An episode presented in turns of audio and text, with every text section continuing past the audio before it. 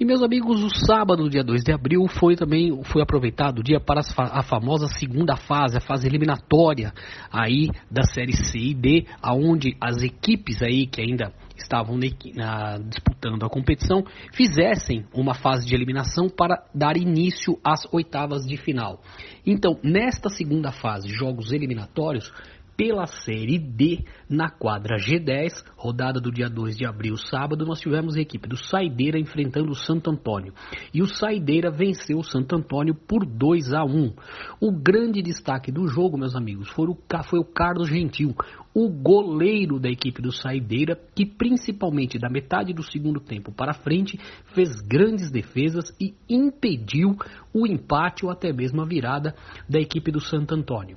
Vamos aos gols. Os gols do Saideira foram do Maicon Gonçalves no primeiro tempo e do Bruno Arada no segundo.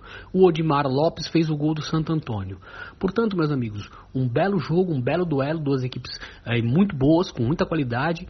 O Carlos Gentil, goleiro aí do Saideira, salvando a equipe no final aí do segundo tempo.